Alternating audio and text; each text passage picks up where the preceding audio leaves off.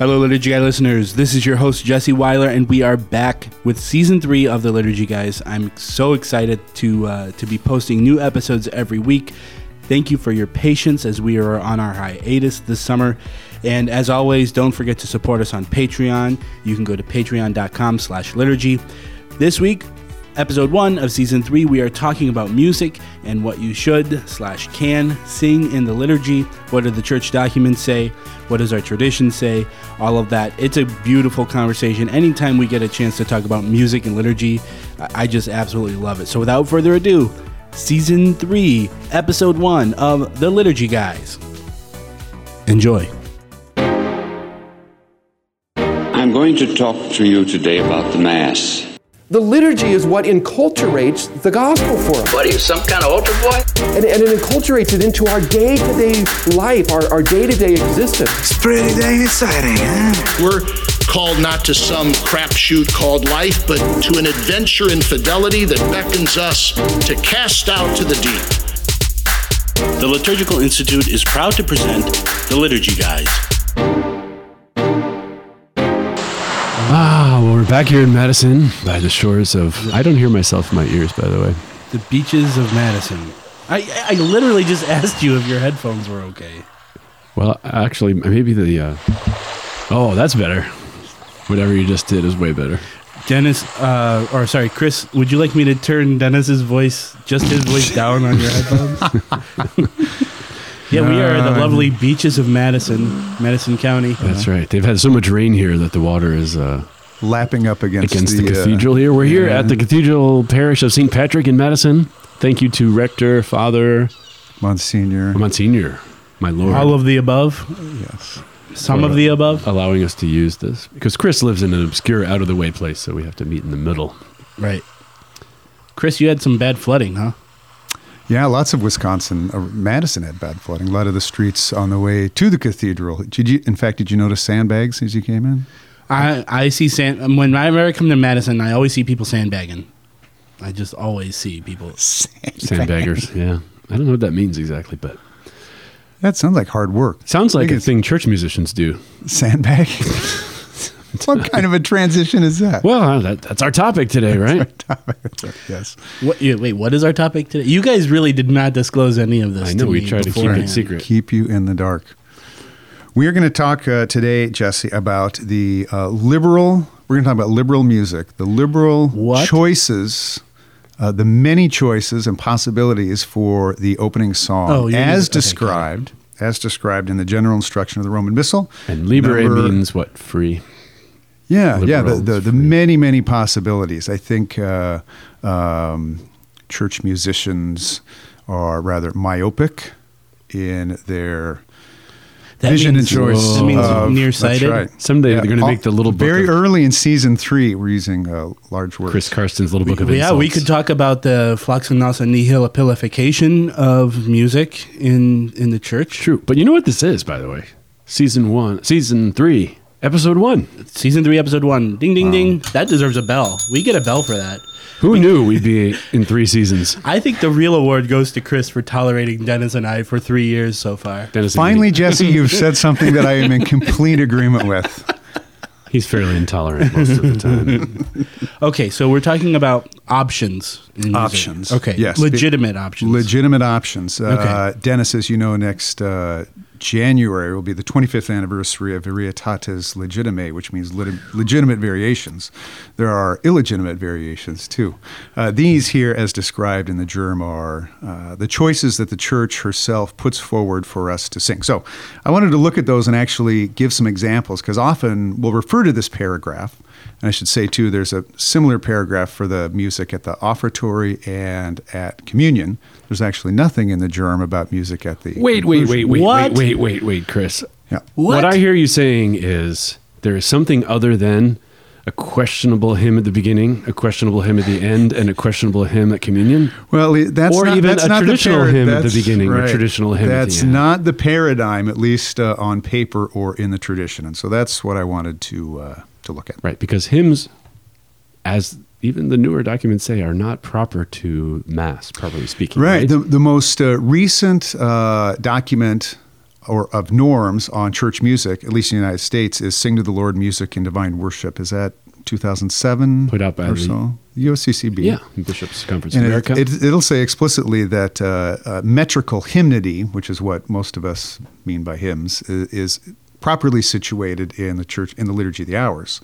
For most of the church's life, she's been singing antiphon, scriptural antiphons and psalmody at these places. So not- what hymnody and psalmody? I hear those a lot. So psalmody is the Psalms, the Put- 150 put to Psalms. music, sung? Yes, yeah, and I'm going to give you examples of all of these things. okay, and Uh, hymnody is a hymn by St. Thomas Aquinas or Gerard Manley Hopkins or John Henry Cardinal Newman by or Marty nature Haugen. by or- nature not rooted explicitly in scripture. Right. It may or may not be scriptural, but w- one of the things that makes it different is it's called metrical or measured or metered.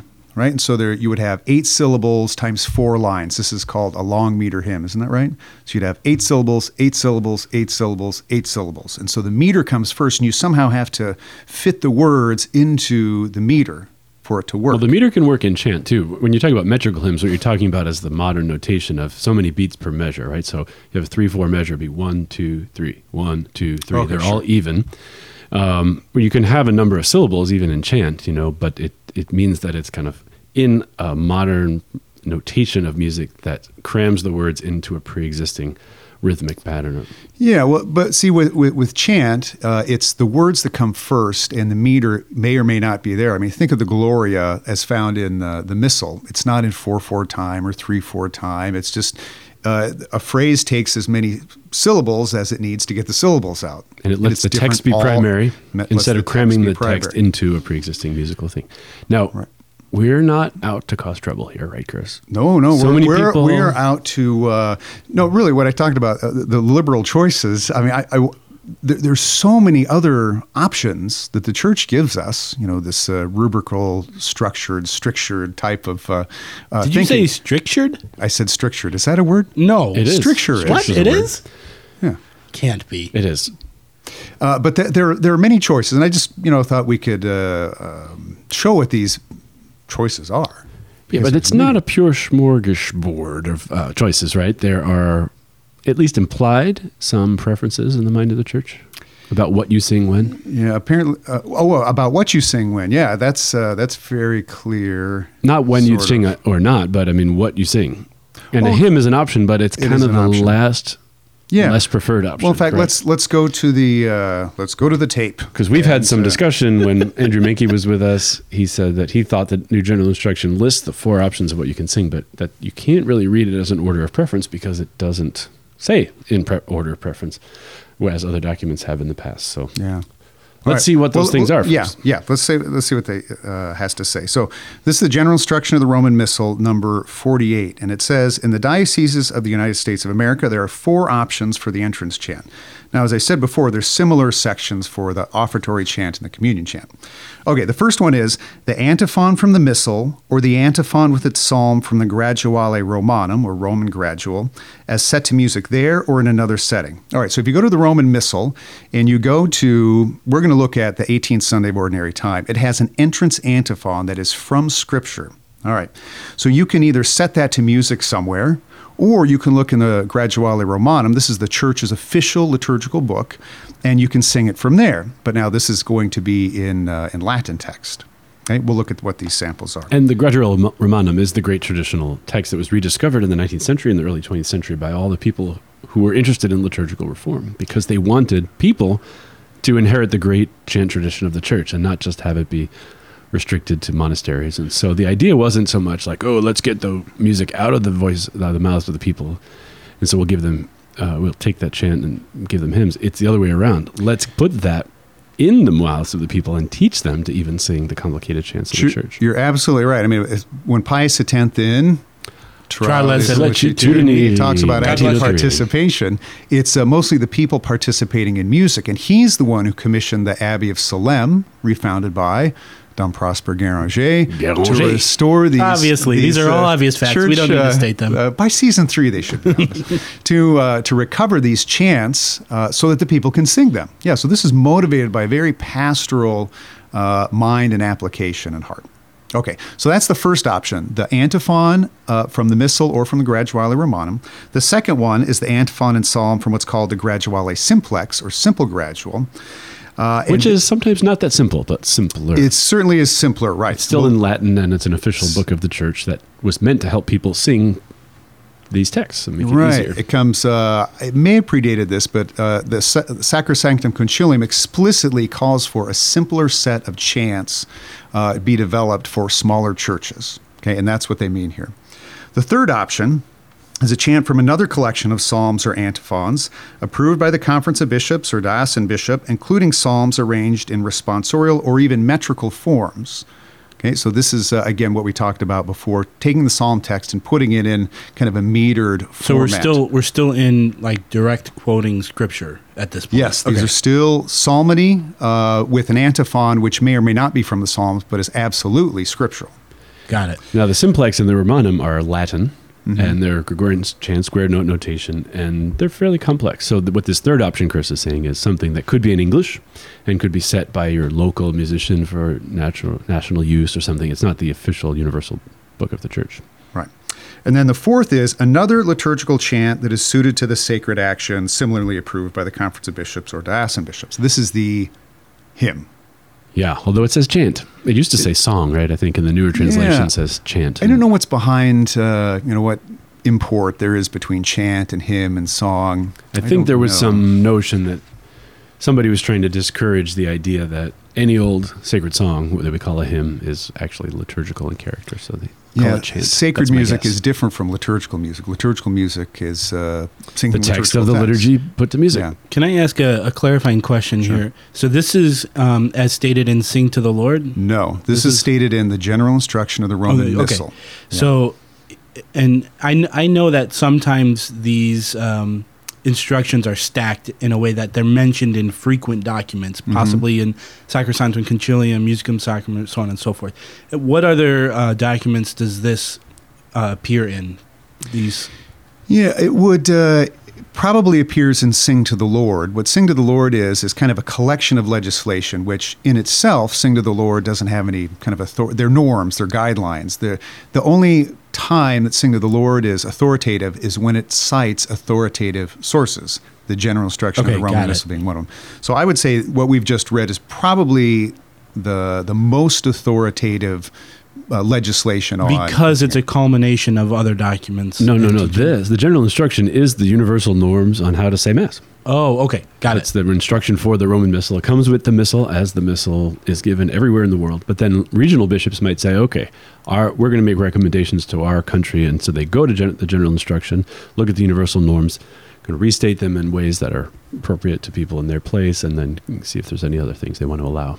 Excellent. All but right. this is high, high authoritative. General instruction is pretty high. Right, right. I, if there's nothing higher, I don't think. Well, you could go to Colorado and be higher, but I digress. Go ahead. All right, so let's look at some samples of these things just to see what uh, number 48 here has in mind.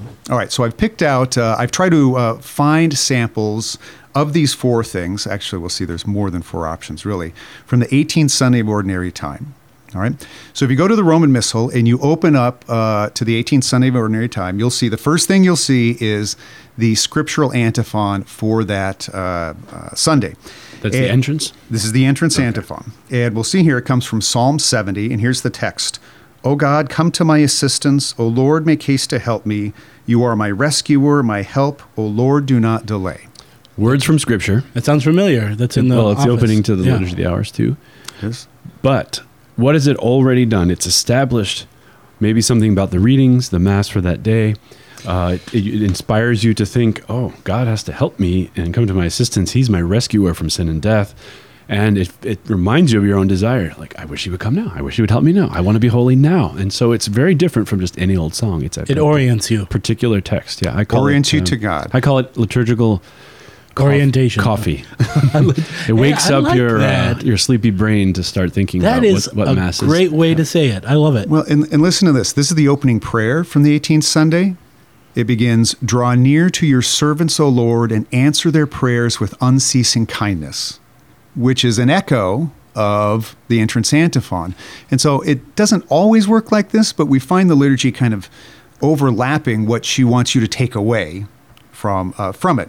And so this entrance antiphon is uh, a common theme. You know, we, if we have theme masses, the theme is set by the uh, uh, by Well, the scriptures. yeah. If you have a, have a saint, for instance, and use the common for doctors, that you know, it's he who ponders the law of the Lord day and night will yield fruit in due season, right? That's a scriptural line, but it's about the doctors who ponder the law and then teach it, and they yield In fruit due that they season. give to others, right? So it's not just any old thing that seems to be whatever. It's actually about the mass of the day. So this kind of coherence of ideas is important here. okay, so how could this antiphon be set to music? Here's some oh examples. God, come to my assistance! Oh Lord, make haste to help me. That could be one option. Okay. But let's uh, Can I let's play the spoons on that? Let's take them in But the. you uh, see how that is not a good representation of the natural way the words move, or the way that the what the meaning of the word is not being amplified by that. All it is is a distraction, and you have to cram the little words and come to my assistance, right, instead of the way it should be. So now Chris is going to do something. Yeah, so I'll. I'll sing uh, the the first. I'll sing "Oh God," and then you come in, uh, Dennis. This is uh, a setting. What do you want me to sing? you just uh, you Listen. just listen for now, Come on, Jesse. guys. Uh, this is from Adam Bartlett's Lumen Christi Missal, and you'll find the exact text set to um, set to music. All right. Oh God, come to my assistance. Oh Lord, make haste to help me. You are my rescuer, my help. Oh Lord, do not delay. And then what would happen is the verses of Psalm 60 of 70 would be sung.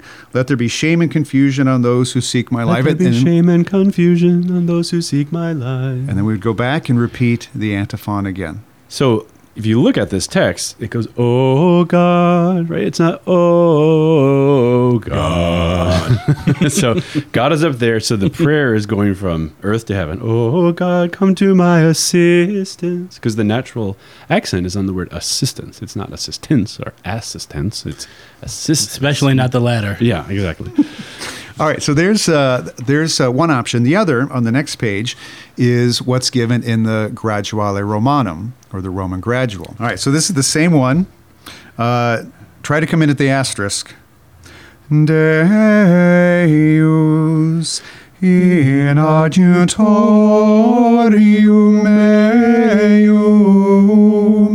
meum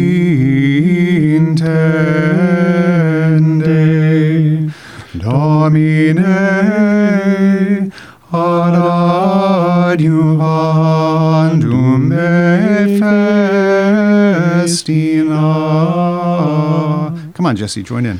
You didn't That's probably enough. That's probably enough of that. So wait, that was the Latin translation or the Latin Yes. origin for That's, the English that's the words. Latin text of, "O God, come to my assistance. O Lord, make Ah, haste to okay. help me. You are my whatever the." But see, we only got yes. through the first line, and it was quite a bit longer already. So they Yeah. pic- they picture this kind of thing being in a big church, high ceremonial. There's be a long procession and a lot of incense around the altar, and you have to fill a good amount of time.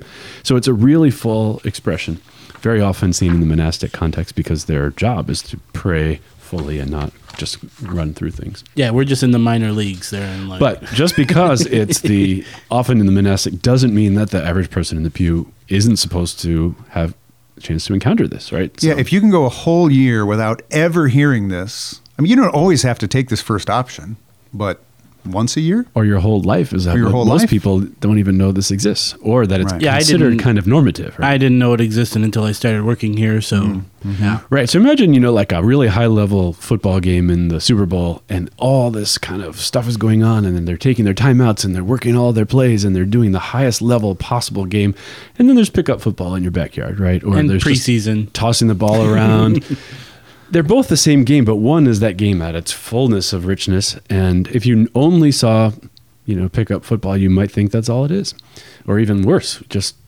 never saw football before. So here we are, Even worse. How could you even never see presenting the highest version of it? All right. Okay, let's go to number two in the GIRM, the antiphon and psalm from the Graduale Simplex for the liturgical time.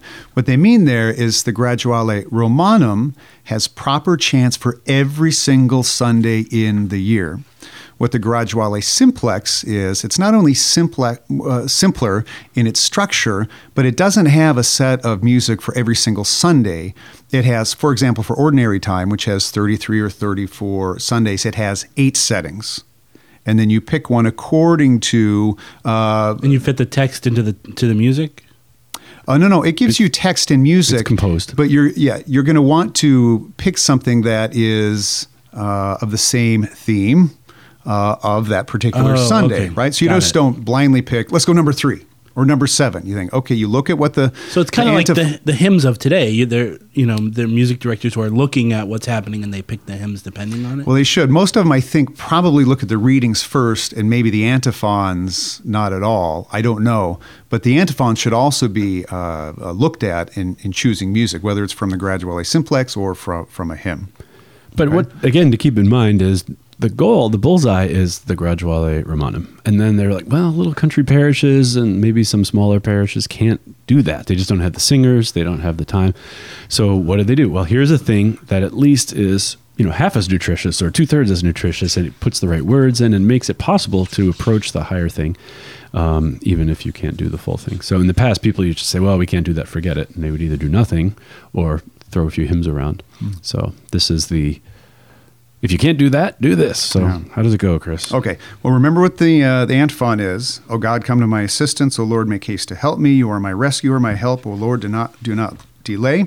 So this one uh, is inclinavi Dominus autem sua mihi. Incline your ear, O Lord, and come to help me. so this it's- is Latin. it's but Latin. it's the simplex. yeah. So Okay. li- listen to how uh, much simpler it is from what we tried to sing last time. Okay.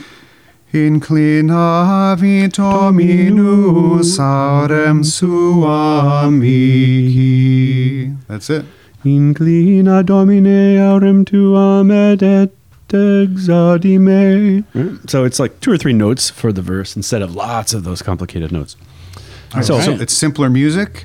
Uh, it's certainly much more uh, Is that single. is that always in Latin? Always in Latin. okay. Okay, but look at the third option from uh, from the general instruction, which is a chant from another collection of psalms and antiphons approved by the conference or by the bishop. Okay, so here's one. This is from a setting called By Flowing Waters by Dr. Paul Ford, and it is probably the most one to one translation of the simple gradual as you can find. Okay.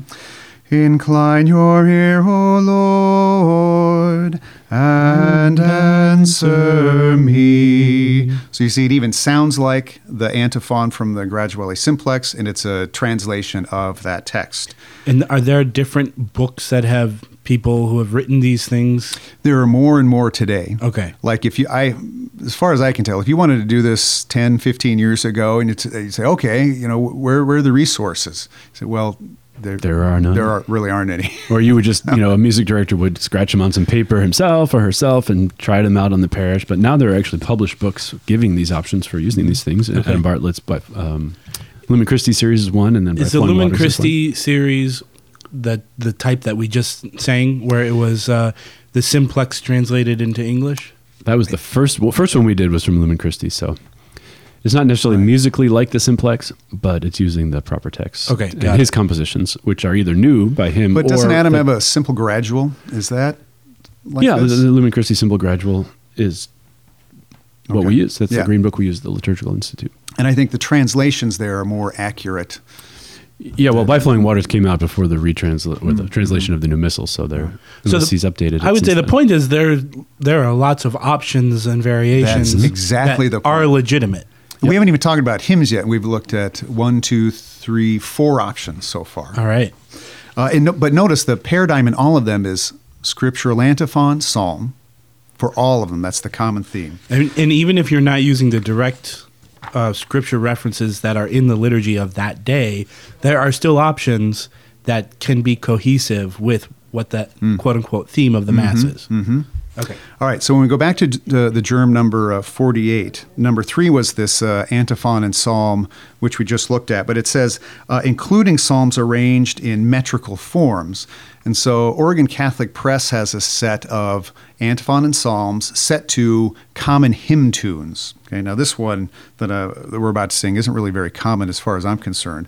But the antiphon is, O God, come to my assistance, make haste to help me, Lord, confound all those who seek my life and put to shame my foes, which is exactly, or almost exactly, the text. We try to sing this, Dennis? Except he's changed it to aid because assistance was too hard. So, oh well, God, come but to because come the words, aid, right. because the words now have to fit into the meter. Right. The so they meter have is to make first. some little adaptations that shouldn't change the meaning too much, but they do step away from the precise wording of the original. See, what's I think this is a theological point too. I mean, our Redeemer happens to be a word, and so there's always a primacy uh, of the word in the liturgy that the music attends to and serves that word. But in this instance, there's almost a, you're giving a nod to the music first, and you're having to bend the word to fit into the music. Like a haiku, you know. Translate this haiku from one language to the other. You have to follow that pattern of syllables, and you have to make English work that way. It might not hmm. give the precise nuance of the original language, but it has to fit that meter.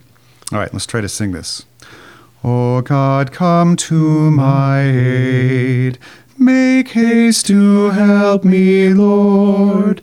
Confound all those who seek my life and put to shame my foes. So that's the antiphon. And then you would sing the, the psalm verses to that same tune.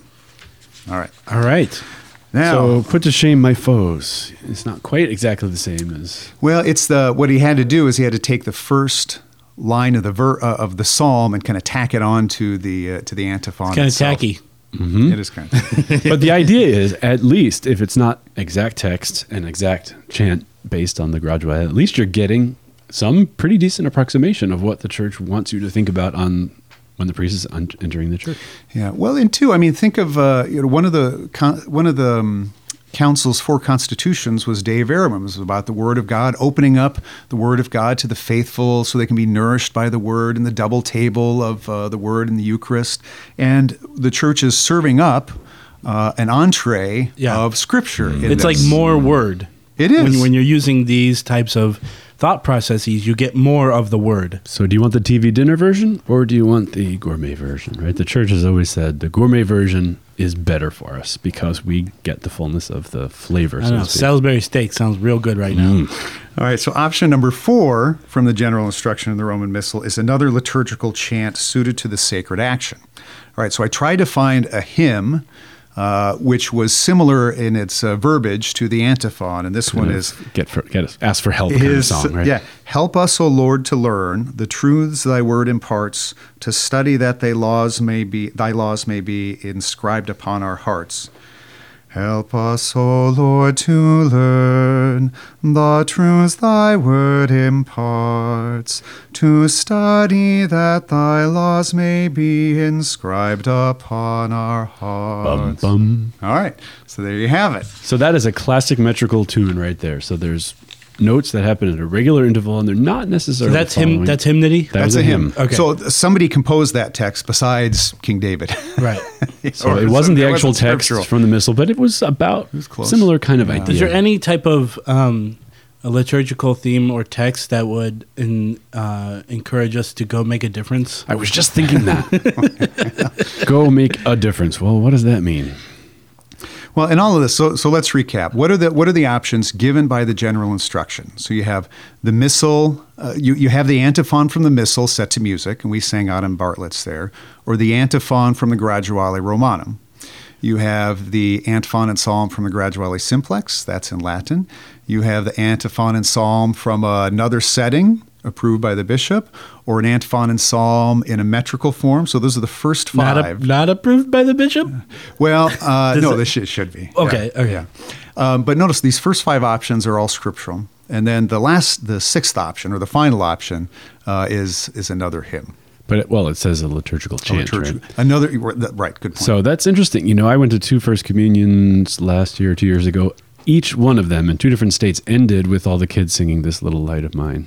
That was the first of all. There's no recessional hymn really or antiphon. That's an interesting point, right? There is no antiphon mentioned at the end of Mass. There's no presumption that you'll sing anything on the way out of Mass. At least not in the general instruction of the Right. Roman Missal. No, it's a com- uh, you know a cultural thing that we do. But if you're going to do that, then well, what's a sending forth song? What's a song that relates to go and make the world holy? This little light of mine. How many problems are there? Right. First of all, it's Christ light, and you know all that. So these things are not just some kind of weird rules. Do this or else. It's really how can we make the word of God penetrate into our minds and hearts? And there's plenty of antiphons and psalms set to music that talk about being fed, you know, by by God and you know feeding us and giving us and nurturing us that we could choose from if we wanted to do something. Absolutely. That's the missal is full of option after option after option of like almost endless variety that the church gives as normative. And if this podcast helped to open up some of those treasures, we're off to a good start. I hope so. All right. Thank you guys. That was amazing. I loved it. So, why go to the Liturgical Institute? Well, if you want to serve the church and do liturgical studies from the heart of the church, you won't find any place quite like this. This place is faithful to the magisterium, but it's a dynamic orthodoxy, not dry. And at the same time, it not only makes the faith come alive, it also empowers you to help that be the experience for others as well. Hi, I'm Dr. Scott Hahn, and I want to warmly recommend the Liturgical Institute for your consideration. Pray about going and studying and sharing the richness of our living tradition. Mail call! Mail call! Oh, Moses, Moses, why do you question me? Why do you care? Today, we have a similar debate over this. Anyone know what this is, class? Anyone? All right. We have a question Yes. from somebody named Mike or Denise. Mike and or Denise. I- It must be like a shared email account. yeah, but, okay. Mike Denise. Um, but this is a good question because I actually asked Chris this very same question a while ago.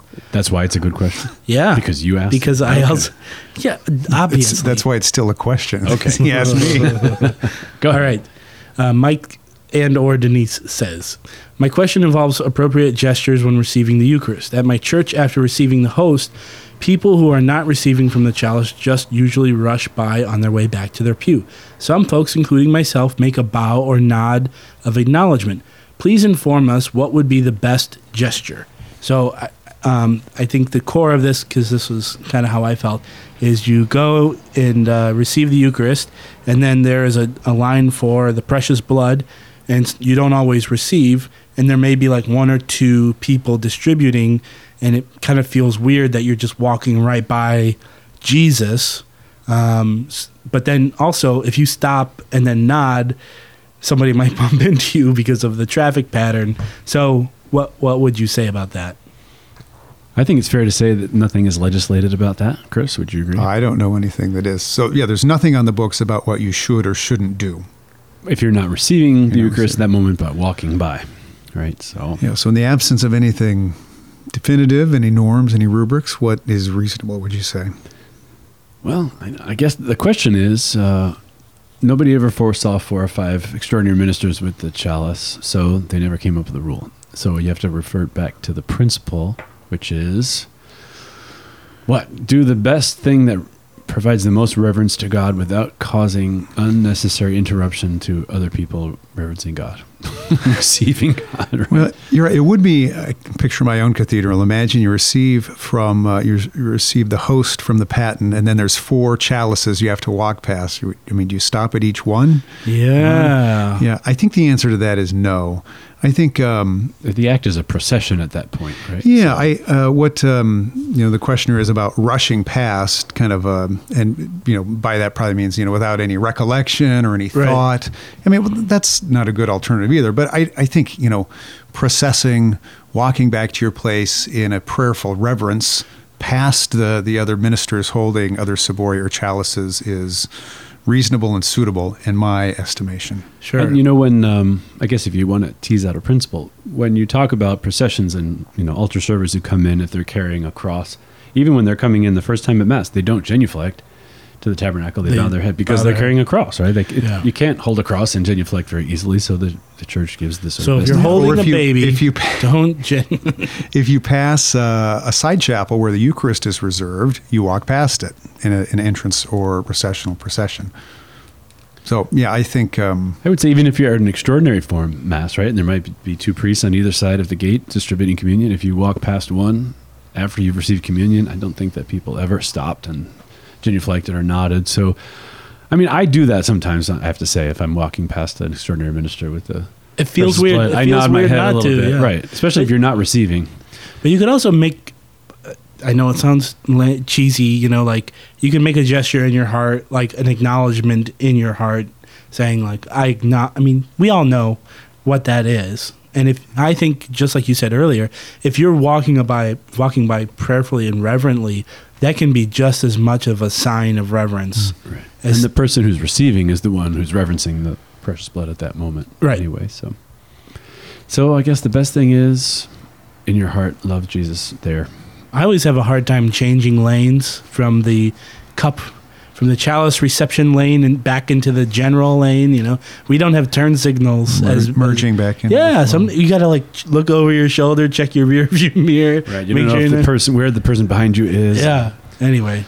All right. Well, thanks, Mike slash Denise. And if you have a question for us, you can email us at questions at liturgyguys.com or tweet us at liturgyguys. Thank, Thank you, you, and, and God, God bless. bless. The Liturgy Guys is produced by the Liturgical Institute. If you like what you've heard today, like us on Facebook and follow us on Twitter. And be sure to check out liturgicalinstitute.org to discover more about our degree programs, public events, and publications. Refresh your soul and renew the church at what Bishop Robert Barron calls one of the very best places in the country to receive formation in the Catholic liturgical tradition. Ah. Now that's a podcast.